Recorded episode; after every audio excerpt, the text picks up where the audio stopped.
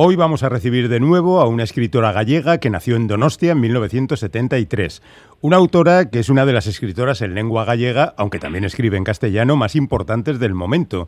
Se llama Arancha Portavales y pasó en Euskadi su infancia y primera adolescencia para volver a Galicia con sus padres emigrantes cuando tenía 15 años. Portavales es abogada, trabaja como funcionaria de la Junta y comenzó a escribir hace bien poco, hace menos de una década.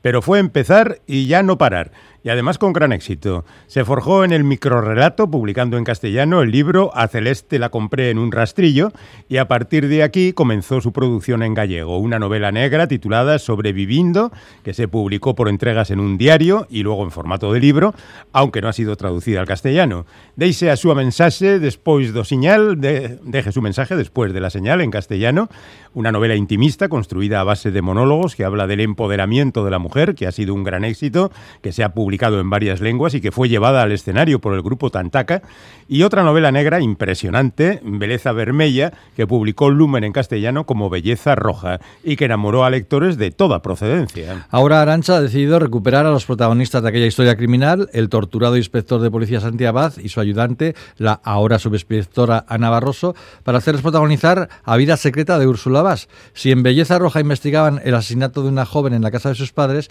en La Vida Secreta de Úrsula Vaz se aventan en los entresijos de un caso endiablado que comienza con el secuestro de una escritora famosa y se va complicando con el asesinato de otra mujer, acontecido en el pasado, y con la posibilidad de que estén ante un asesino en serie. En paralelo a la resolución del caso, los protagonistas tendrán que ir aclarando en qué punto está su relación tras la ruptura provocada en el final de la primera novela y solucionando sus problemas personales y de comportamiento. Es un placer saludar de nuevo a Arancha Portavales. Arrachaldeón, Arancha.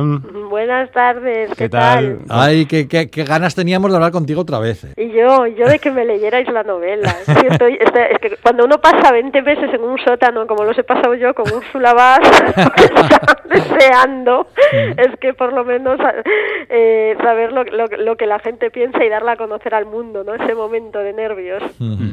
Bueno, antes de hablar de la novela, mm, un par de cuestiones previas. La primera, ¿qué tal has bebido la pandemia? Por lo menos te ha dado tiempo para poder escribir y publicar tu nuevo libro. Veamos la parte positiva, ¿no? Bueno, mira, ya que me preguntas, cuando el año pasado, en marzo de, de 18, me quedaba el último capítulo, que son apenas dos páginas, y enfermé de COVID sin saber que era COVID. Anda. Eh, cuando a- aún no había casi pruebas, estuve tres semanas aislada y, y reescribía en mi cabeza ese, ese último capítulo, pero no tenía fuerzas para levantarme, aislada, no me hacían la prueba, 16 días seguidos de fiebre, una tos horrible me costó recuperarme, el cansancio que todo el mundo arrasa después de pasar el virus, ya sabemos cómo es. Y cuando por fin conseguí escribirlo, eh, bueno, tuve que pensar mucho que, que había escrito una novela, porque luego hemos tenido un año de correcciones, ¿no? Pero ese primer manuscrito lo acabé en abril del 20 y, y dije yo, jova, he escrito una novela sobre una mujer que está secuestrada en un sótano y aislada y le ha acabado como una, que es una escritora, y le ha acabado como una escritora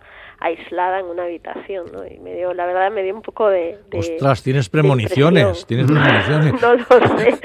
El caso es que eso me hizo escribir esas últimas. Nunca Mm. suelo poner este libro se acabó de escribir en tal, pero esta vez lo hice y me salió del tirón. En cuanto puse el punto y final, puse este libro se acabó de escribir entero en abril Mm. de 2020, durante la pandemia de la COVID-19, cuando descubrimos que la vida era- frágil y valiosa. Sí. Así me salió y así quedó. Oye, y la segunda cuestión, antes de entrar a, a fondo en la novela. Deje su mensaje después de la señal, no, no deja de darte satisfacciones porque acaba de recibir otro premio, ¿no? Sí, premio a la mejor novela europea traducida, un premio que será aquí en Santiago, pero que tanto el Casino como el, como el como el premio San Clemente son dos premios que siempre premian a grandísimos escritores y hace que venga muchísima gente. Por aquí ha pasado desde Murakami a Pulauster a Jolín. recoger los premios del San Clemente y del Casino. La en la última vez estuve yo aquí con David Prueba, que estaba con su Tierra de Campos, y esta vez pues han resultado premiados en la versión de en castellano eh, Luis Landero y, y Tatiana Tibuleac, y en las, en las mejores novelas traducidas Almudena Grandes y yo. Es todo un honor estar en este plantel y sobre todo que mis mujeres sigan hablando hacia la nada bien, bien alto.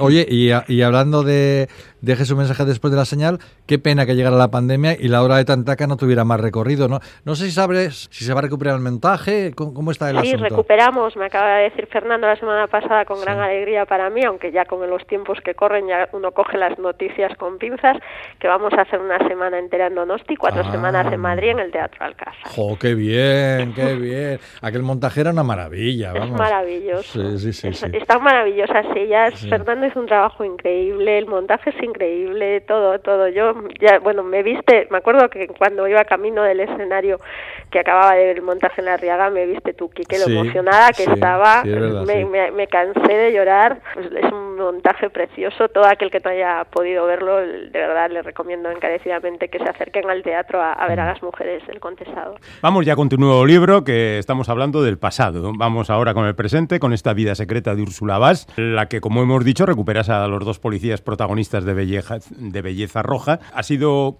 por convencimiento personal o porque los lectores han dado mucho la lata con que vuelvan? Mira, yo cuando acabé no, o sea, yo cuando la hice no tenía ninguna intención de que, de que siguiesen, ¿no? Como ni que fuera una saga, ni, ni, ni un plan comercial.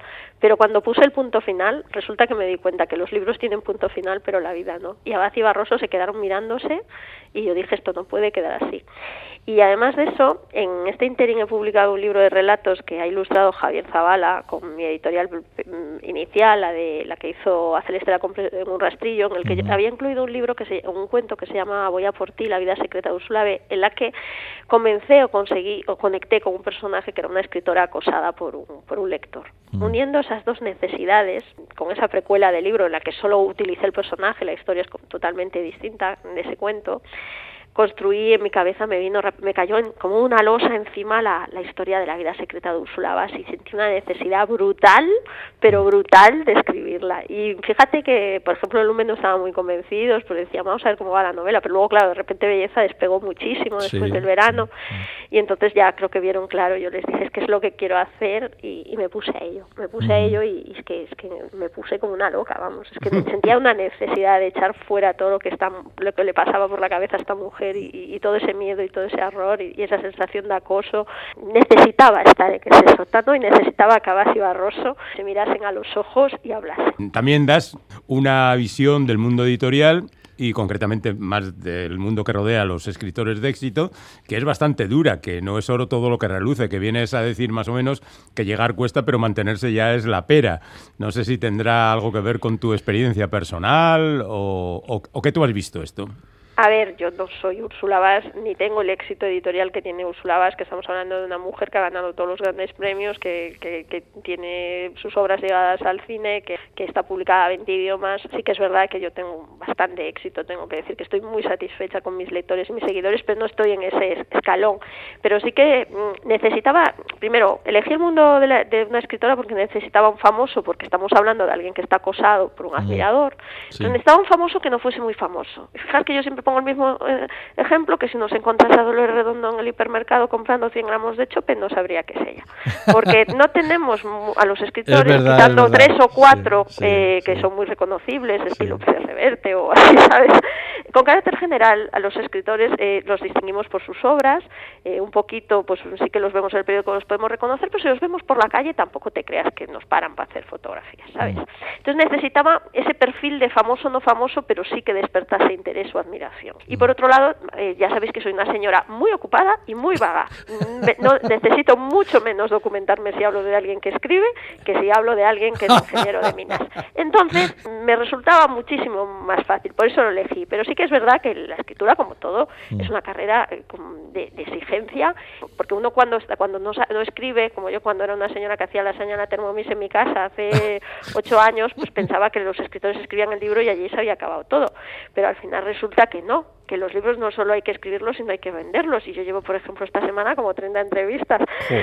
Bueno, entonces, quiero decir, compaginar eso con la vida, con el niño, con la asunta, con eh, todo, pues al final pues puede resultar de un estrés brutal, ¿no? Y entonces hay una frase muy demoledora, el otro día me decía Domingo Villar, que había dado completamente en el clavo en un, en un encuentro que tuvimos en Instagram, me decía eh, una frase, destacaba una frase que dice la, la ayudante de Úrsula cuando dice, ella siempre decía que ser escritora le había quitado tiempo para escribir. Oye, eh, los lectores cuando cuando aparece el personaje de Ursula Bass, enseguida estamos poniendo, ah, pues en esto que hace se parece a no sé quién. ¿Qué has hecho? ¿Una especie de, de retrato Frankenstein de, de escritoras que conoces? no sé, bueno, sí que es verdad que cogí modelos de escritoras de éxito en el mm. sentido de que pues hacen igual hacen una trilogía, igual las llevan al cine, igual, ¿sabes? Pero porque eso las hace reconocible al lector y ya sabéis que yo soy la reina de manejar el estereotipo. Yo creo que al lector ya se siente mucho más cómodo si le hablas de algo que ya conoce.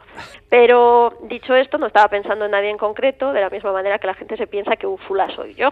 Yo contesto a esa pregunta siempre diciendo que Úrsula somos todos.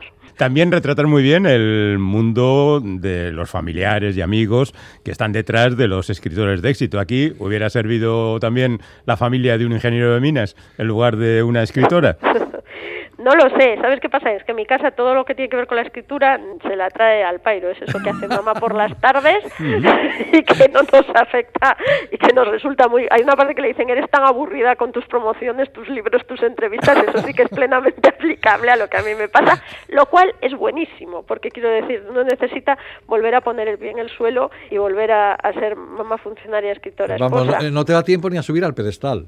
Pero bueno, al final, eh, yo creo que el mundo de los escritores es como todo quiero decir. Al final uno hace lo que hace, eh, eh, al final esté llenando depósitos de gasolina, porque dicen, es que es muy difícil llevar la vida que tú vidas, que, que, que tú llevas para coordinarlo todo. Y es que es muy difícil trabajar en el hipercore y salir a las 10 de la noche y, tener un niño de 3 años. Es que es muy difícil la vida. El problema es que la vida es muy difícil, o, tal como nos la planteamos, con carácter general.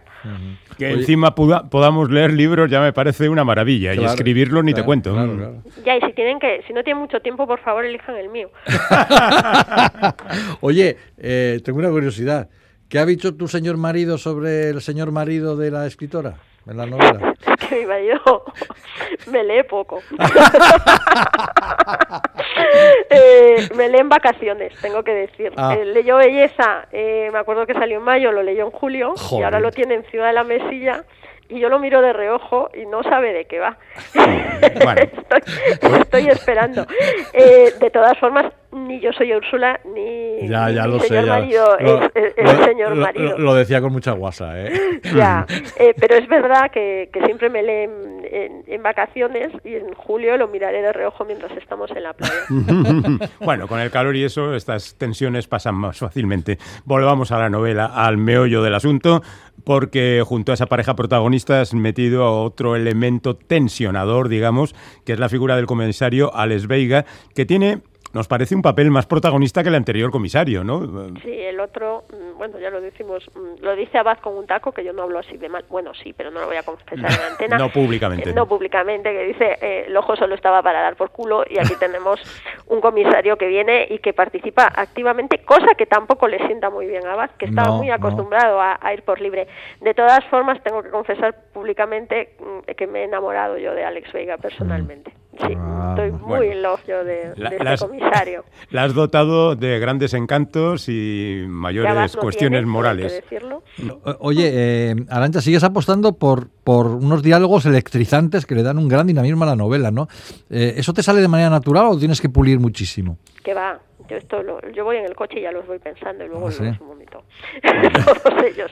La gente habla en mi cabeza. Esto no mm. debería confesarlo tampoco públicamente, igual que lo de las palabrotas. Ya, ya. Pero sí, sí que me, ya, a mí los, los, diálogos es la, es la parte para mí... Bueno, yo la parte que más disfruto siempre es la parte íntima de las novelas. O sea, yo mm. disfrutaba en esta novela cada vez que empezaba a hablar por la voz de, de Úrsula, igual que disfrutaba hablando por la voz de Elías Somoza en, en Belleza Roja, ¿no? Pero bueno, yo iba a decir que soy una firme defensora de los diálogos, pero es verdad que escribí una novela que no tenía ni uno solo, excepto una línea de diálogo. En Deje su mensaje es una novela ah, sin diálogos. pero a mí me gusta mucho el diálogo en la novela porque yo me paso la vida hablando y entonces, evidentemente, concibo la vida así, hablando. Y creo que el resto de la gente también habla mucho. No será que vas pensando ya la película, ¿no? No, yo nunca voy pensando. Que me encantaría, me encantaría. Ya sabéis que yo hago el casting en mi cabeza. yo ya veo, ya veo a cada uno, ya les veo la cara entre otras cosas porque si no, no sabría describirlo. Entonces, en vez de pensar en inventarme una cara, me, imagino ya al actor. ¿no? Me encantaría, ¿cómo no me va a gustar? Pero es que es de esas cosas que no dependen de ti. Pero no me digas que no te han llegado ningunos ecos de sirena sobre el hecho de poder llevar a las pantallas, a la pues pequeña o a la grande, las aventuras de Abacio Barroso de momento anda mi agente por ahí explorando territorios, pero no tenemos nada que yo pues yo, yo lo veo tan cinematográfico. la Voy a llamar a Spielberg. Señores, señores, señores productores, háganme el favor. Porque de además, a, a mi agente Lourdes Díaz de la agencia Rolling Words. ya, que me dais, ya que me dais cancha, yo Mm. aquí lo dejo. muy bien, fíjate Arancha, lo que podría ser decirle a un productor, y además aquí tienes una serie televisiva de éxito, porque seguro que Arancha, si le empiezas a hacer una serie televisiva, va a seguir escribiendo novelas sobre estos dos personajes, cosa que igual ahora no tienes tan claro, ¿no? Mira, me están haciendo mucho esa pregunta y estoy contestando. El que me haya seguido en algunas entrevistas va a oír esta respuesta muchas veces. Pero si algo he aprendido después de tres semanas aislada en una pandemia es que yo en febrero del año pasado tenía las maletas hechas para irme a la gira de Belecha Rosa, a la Toscana y a los Alpes y lo que pasó fue una pandemia mundial. Joder. Y al final me quedé en mi casa y me puse enferma. un poco así. Entonces no sabemos qué hay a la vuelta de la esquina. Yo digo que si a la gente mm, lo pide, que si yo me siento con ganas, y que si me apetece escribirlo, allí iré. También os digo que si empiezo a escribir y no sale nada de igual o mejor calidad que el libro anterior, no lo haré. Yo creo que, sinceramente lo creo, y esto ahora ya lo digo en serio, que estamos haciendo muchas bromas, pero creo sinceramente que La vida secreta de Úrsula Vaz es un libro más maduro que Belleza Roja y es un libro de evolución y en ese sentido me siento muy satisfecha. Y a lo que tengo que aspirar es a seguir haciendo lo mismo. Y si lo que viene no es igual o mejor, habrá que pensar en, en volver a hacer la hazaña. Bueno, pues no vamos a hacer planes que luego se frustran, así que no hagamos planes, pero quedemos como que no quiere la cosa para hablar otra vez dentro de un año y medio, pongamos. Bueno, el otro día conté que, que Sobreviviendo lo ha comprado Lumen, así que acabas de decir que no estaba, Ah, tra- que no estaba la- traducido. La que faltaba. A lo mejor, a lo mejor os tengo ahí Hablamos antes. de Valentina Valdés.